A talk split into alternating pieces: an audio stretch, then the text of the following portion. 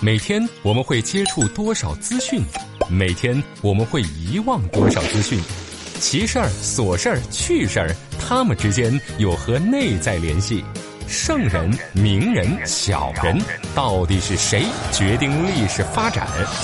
调侃不是乱侃，细说却不胡说。欢迎来到小型历史文化脱口秀，圣人请卸妆。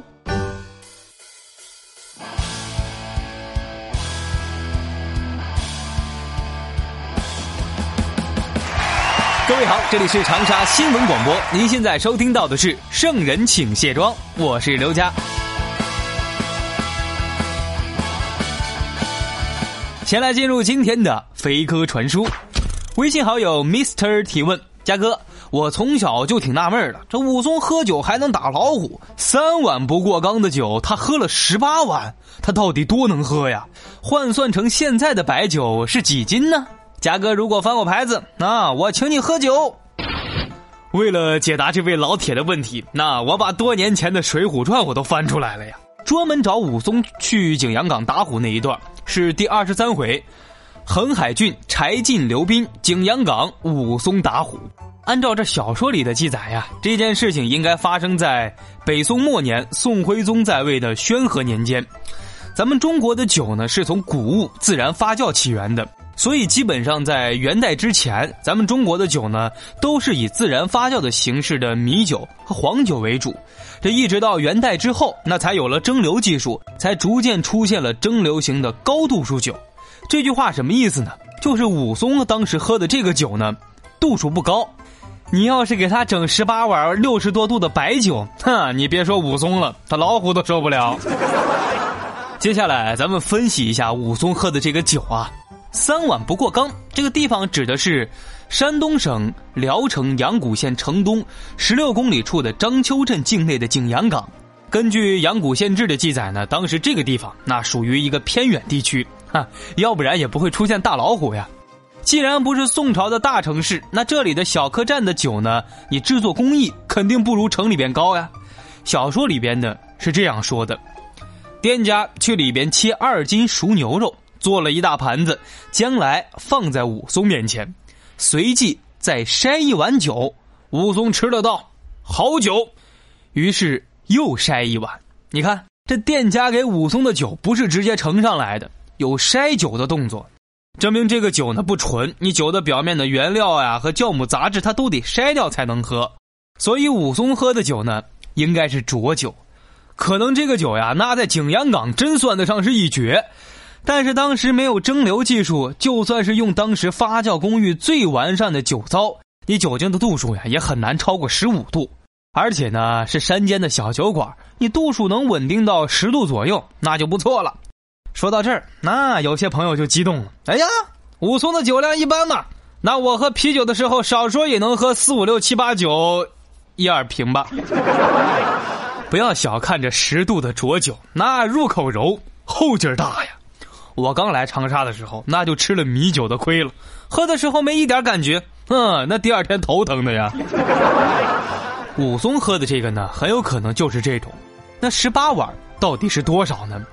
根据宋代出土的那个百姓普遍使用的粗陶碗来算，1个碗能盛酒大概就是3两酒，18碗呢就是5斤半。那一般人喝5斤甜酒你也受不了呀，所以人家武松这个量，我服。既然说到酒了，咱们就再多说一句啊，咱们中国最早的蒸馏酒不是出现在元代吗？这种酒的汉语的写法叫做阿刺吉，但是呢要读成阿辣鸡酒啊，也叫烧酒。据说度数不是特别高啊，20度左右啊。老铁，你可以请我喝这个呀。好了，问题回答完毕，开始今天的卸妆古人。风流天子垂衣坐，越国夫人迎辇回。楚入寺为香气涌，赢得风流一代传。南汉为啥是5代10国里最荒唐的国家？哪位国君居然敢给自己起名飞龙在天？这个国家为啥出现了最多的阉人？这残暴好色是怎么变成家族遗传呢？今天的圣人请卸妆，就跟大伙儿聊一聊南汉的皇帝们。五代十国呢，其实是一个比较混乱的时期，它是在唐朝毁灭之后，咱们中国历史上一段大分裂时期。公元907年，唐朝灭亡之后，这前后在中原地区上有5个政权，什么后梁、后唐、后晋、后汉跟后周。唐朝、晋朝、汉朝，你看咱们都挺熟悉的，为啥要在前面加个后字呢？其实呢，这都是当时那些政权想跟前面的朝廷搭上合法性关系。公元960年，后周的赵匡胤发动了陈桥兵变，香孩儿黄袍加身，摇身一变成了宋太祖，篡后周，建立了北宋，然后五代结束了。对于历史来说呀，短短的53年呢，转眼就过去了。可是五代期间有个南汉，也就只存在了几十年，可留下来的奇葩事儿太多了。这南汉呢，是五代十国期间的政权之一，位于咱们现在的广东、广西2省以及越南的北部，领土面积呢大概就40多万平方公里。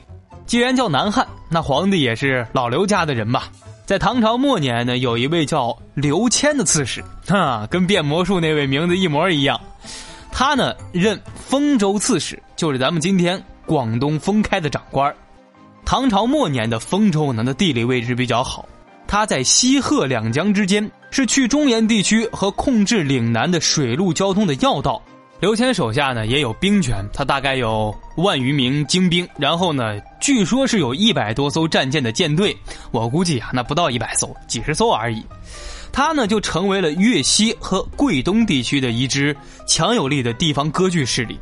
这个刘谦去世之后呢，儿子刘隐就继承了老子的家产嘛，他逐步统一的岭南地区，他就变成了恒海军的节度使。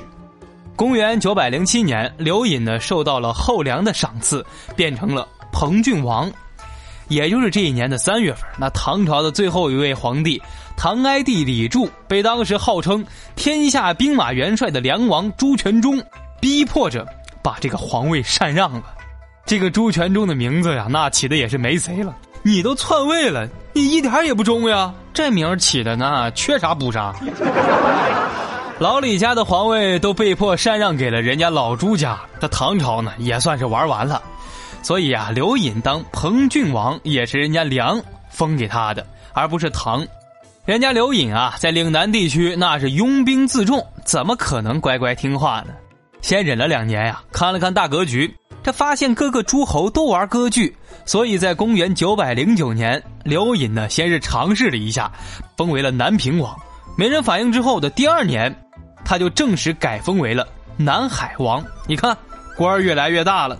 不过这个刘隐呢，临了还是没当上皇帝。他在南海王这个位置上没做几年呢，就死了。紧接着，他的弟弟刘演继承了南海王王位。这个刘演呀，可是一位相当自信膨胀的人。那他一琢磨，我自己的老子兄长，我多年在岭南打拼，留下了这么多的资本，我要兵有兵，我要权有权，我干脆自己当皇帝算了呀。于是在公元917年，他决定在番禺，也就是咱们今天的广州啊，称帝，改广州为兴王府，国号大越。翻过年的918年呢，刘演又觉得这个大越国的名字呀有点偏，你自己姓刘，你不如跟汉朝沾沾边儿，改国号就叫汉吧。于是南汉成立了，刘演呢成了南汉高祖。为啥说这个刘演是个相当自信的皇帝呢？其实从他的名字里啊，咱们就能看出来，他的这个演字上面是个龙，下面是个天，你看意思就是飞龙在天，而且这个名字还是他自己给他自己发明创造的。咱们节目一开始那首诗里边提到的风流天子啊，就是这位南汉的开国皇帝刘演。可以说在历代的开国皇帝里边，你不管是实力派还是偶像派，无论是受禅型的还是自立型的，都希望自己的言行举止呢能成为以后子孙的一个表率啊。可是南汉的奇葩历史就是从这位开国皇帝刘演开始了。根据这个《十国春秋》的记载，乾享元年建玉堂珠殿，刘演呢发表言论说，我呀即使不如尧舜禹汤这样的大咖帝王，可是我立志要当一名风流天子。妈呀，你作为一个开国皇帝，你不在乎自己的身份，也要为以后的崽们考虑呀！开国皇帝你无视影响，公开声称那自己要风流，这个在咱们中国历史上恐怕还是稀有产品。不过这个愿望呢，刘演是实现了，并且成功的流传了下去。他和他的儿子们那全都挺好色的。刘演这个人呢，槽点比较多。他一开始的名字呀，也没有这么霸气。那什么飞龙在天，一开始就叫个石头刘岩，哎，不是柳岩啊。他长啥样子呢？在欧阳修编撰的《新五代史》里边，说刘岩长大之后，身长7尺，垂手过膝。你能不能有点想象力呀？你为了跟人家汉代搭上关系，你还复制人家刘备的长臂猿天赋，你太过分了。不过呢，真要说人家刘岩的实力，那肯定还是有的。他从小呢骑射超群，谋略不凡。早年间呀，就辅佐哥哥刘隐统治着岭南这一带地区。可是他这个人呢，不仅有功，过错也不少呀。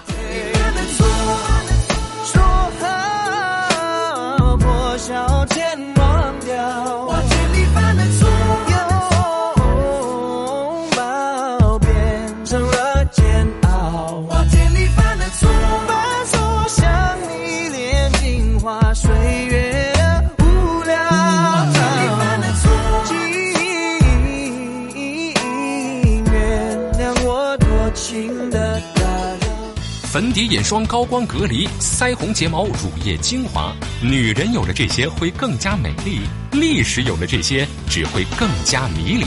卸妆看历史，观点更清晰，这就是咱们的圣人请卸妆。要说当时的中原地区呢，管事儿的其实是人家后梁。可是刘演呢非常有眼光，看清楚了当时的局势。他就说呀，这中原当家的是一天换一个，谁是真正的主人呀？安能万里提杭而事伪庭乎？这句话里啊，刘演直接把中原政权称为伪朝廷，并且停止向后梁朝贡，这也是刘演开国称帝的一个前奏。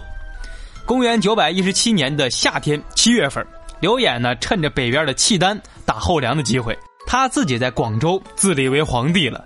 这个疆域范围呢，大概是咱们今天广东、广西两省以及云南的一部分地区啊。刘演敢自立为帝，除了他野心膨胀中原割据的混乱之外，还在于他积极地推行了一个政治联姻的外交政策。这点计谋确实有一套，也非常像汉朝呀，主推和亲。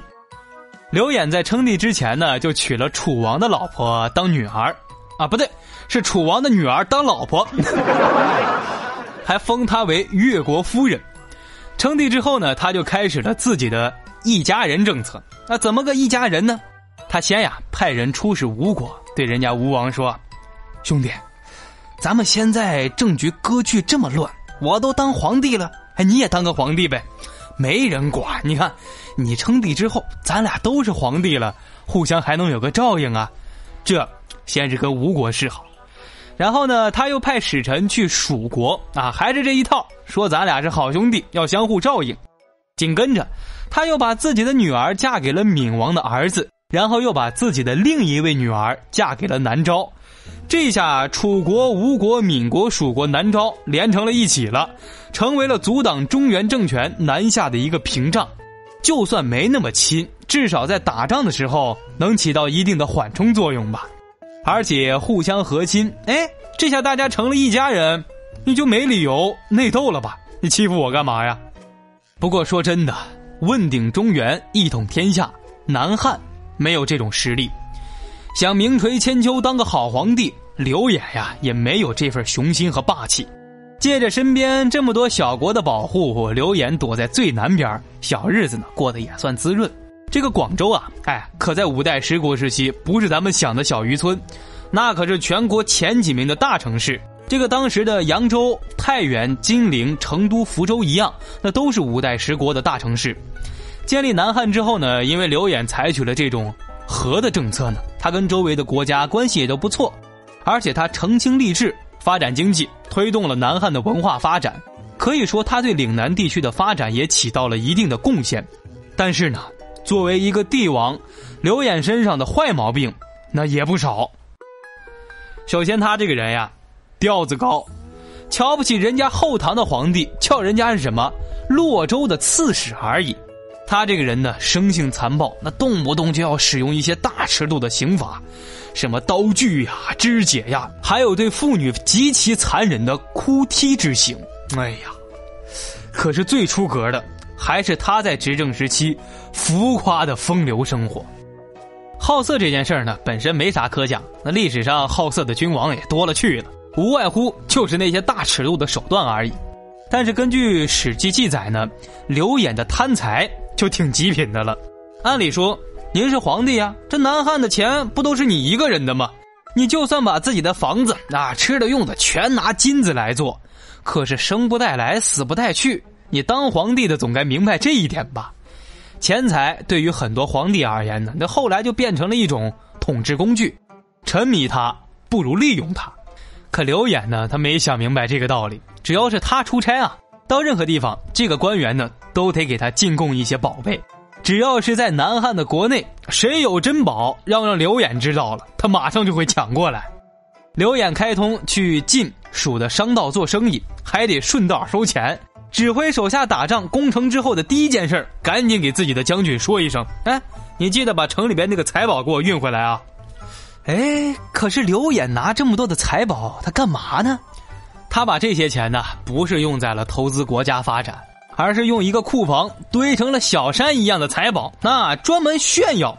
只要是遇到北方的商人来南汉，那他全都叫到皇宫里边给人家炫，哎，你看你看，这都是朕的宝贝，酷不酷？我是不是倍儿有钱呢？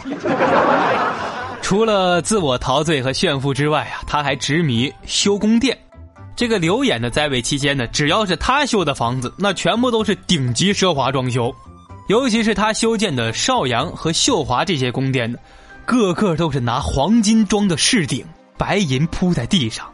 这大殿中间呀，开设了一道水渠，这渠底呢不放鹅卵石，全铺满了各种珍珠，再用水晶琥珀挑成日月的形状，镶嵌在东西的两柱的顶端。哎呀，这样朕就可以在宫殿里边看到山川河流之美，日月星辰之光。这还不算完，刘演在晚年呀，还修建了一座南薰殿，那不仅奢华，而且讲究意境。据说这个南薰殿的柱子呀，全部都是精雕细琢，雕刻出各种巧妙的一个小空间，然后呢在这里边放上一些香炉，燃着香，整个宫殿你看起来给人一种有气无形的费用啊，跟仙境一样。具体这个南薰殿到底有多华丽呢，咱们现在看不到，可是咱们可以对比一下呀，连那个奢靡著称的隋炀帝，他跟刘演相比呀，那也是小巫见大巫。刘演对隋炀帝的风流人生评价是什么呢？不屑一顾。所以在宫殿建成之日，刘演就跟左右的人说了句，纵不及尧舜禹汤，不失作风流天子呀。以上就是今天圣人请卸妆的全部内容，我是刘佳。想跟我聊天探讨小秘密的朋友，可以关注我的新浪微博一枚电台家，你的问题有可能被我翻牌子登上飞鸽传书。想当我的小伙伴，可以添加我的个人微信号 FlyLJ666， 就是 FLY 加上刘家的拼音首字母再加上666。最重要的一点，你要是喜欢节目，赶紧转发给你身边的七大姑八大姨以及身边的小伙伴。今天私聊我的小伙伴，我把紫禁城里一座奢华宫殿南薰殿的照片发给你看看，哎呦，那雕着龙的金屋顶真叫一个炫呐！好了，今天先聊到这儿，咱们下期再见。